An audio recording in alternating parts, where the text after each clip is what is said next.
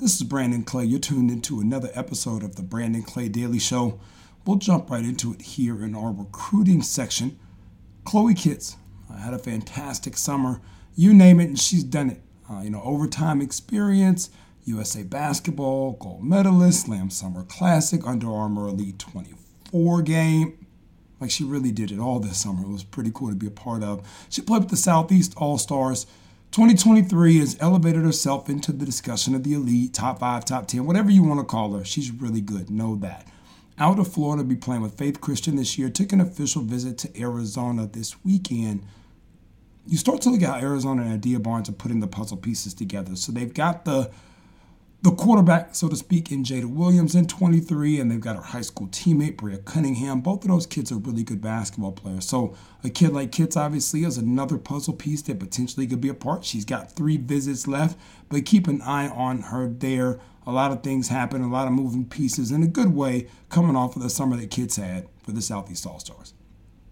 In commitment news, Allie Pollock 2023 out of Arkansas actually chose Arkansas Tech. Uh, Allie's been a part of our recruiting program.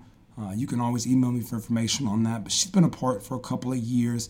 And honestly, the thing that I've been the most impressed with is her dedication to continuing not only to get better at basketball, but just elite condition. Uh, you know, I tell people all the time there's such a difference between good shape and great shape. And then there's another difference between great shape and elite shape. And I think we get stuck on like weight and numbers and things like that. And I'm like, no, that's not what it is, right? Like, I mean, obviously, there are some things that happen if other things happen, but really just being able to play and be conditioned for games, to be able to move and run and play at a high pace and a high speed that allows you to rebound the ball late. It allows you to defend your position late. And those are things that Pollock has really taken heart to and, and has made herself a better ball player and has put herself in this position now to get the Arkansas Tech offer and accept. That's what she said. Another member of the program, Mary Ashley Groot, 2023 as well, from up in New York, took an official visit to Purdue this weekend. Played for Exodus NYC EYBL, finished second uh, on the Nike circuit this year. Thomas Davis does a heck of a job with that program as a whole. And Mary Ashley is one of the pieces and reasons why. You just watch her game get better. And, and I think it gives kids a chance to see where they're going to play at the collegiate level, right? Uh, where do you create your shots? And I think by the time she got to the end of July, she was really focused at the Brandon Clay Summer Invite in Elite 32. I saw a kid that was really dialed into doing, again, kind of the little things I just mentioned with Pollock, where she was rebounding on the offside, she was defending, she was using her length. Um, you know, she's cutting to the basket like she becoming a basketball player as opposed to what happens when you're younger. You're trying to make shots. At some point, you play your way into shots, and that's what I saw from Groot. Um, you know, obviously Purdue's done a great job there as well with some of the pickups that they've had over the past couple of classes, like with Katie Gearlds and her staff. Uh, Beth and Mike and those folks, Alex are doing. They've done a great job there as well. Be interesting to see what Groot decides to do. Michaela Miller out of Kansas told the story earlier this year about her making the trek to come see me and get in the gym with me with Joel Hannigan there from Game Ball Basketball. And why do you do that? Well, you wind up with an offer from Illinois, you wind up with an offer from Creighton. She chose Creighton after going on an official visit. Yeah, the same Creighton that just went to the Elite Eight this year.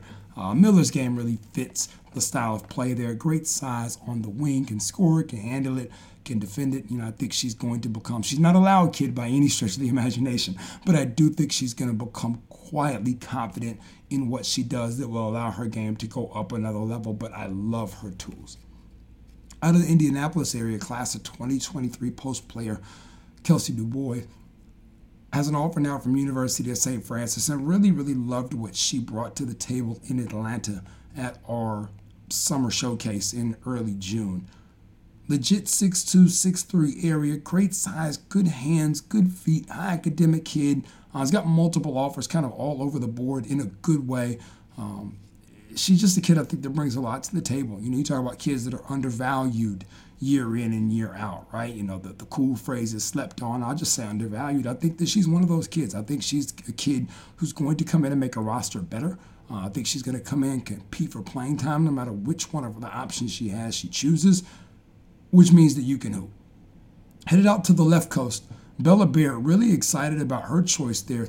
California, Santa Barbara, I was going to go play with Bonnie Henrickson, known Bonnie for a long time. Think Bella will really fit there. Talked about her on the podcast last week and her versatility as a ball player, the ability to play inside, play outside, and also talked about her visiting campus. And not a week later, here we are with a commitment.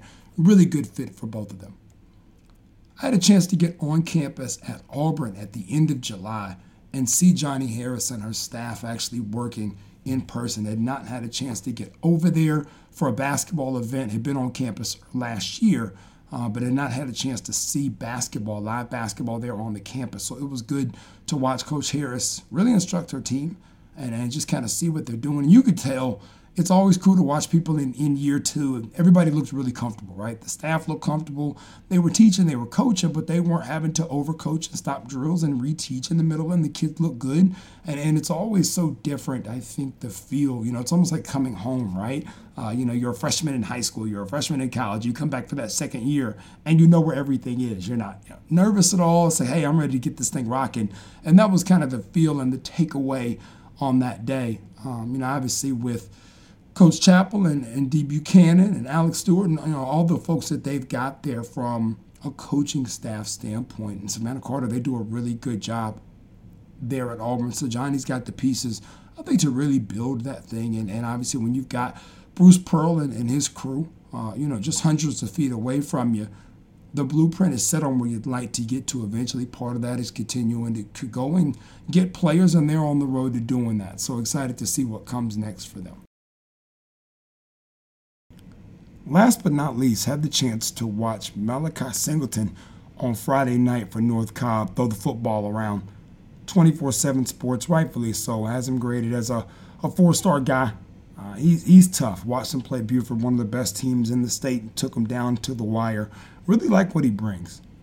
Good size, can run the football, not hesitant at all to throw the different routes. When he sees somebody caught throwing them open, he'll throw them open. Um, but can also hit the check down. You know, really confident. They have a, a, great stable of running backs there. Really confident in hitting his running backs as well. And I think you're only going to see more and more growth from Singleton at the collegiate level, especially with the way that Sam Pittman's got Arkansas playing right now. You look at their win over Cincinnati on Saturday as a statement. But I go all the way back to the Georgia game last fall. I thought that for the first time in a long time that Arkansas was competitive on the field in a big time game like that. Not the same type of depth, obviously, that Georgia does, but enough where you can see what's happening. You can see that thing starting to turn and getting more and more guys like Singleton's only going to aid the cause of Pittman as they look to become one of the SEC elite. As always, this is Brandon Clay. Thanks for tuning in. Until next time.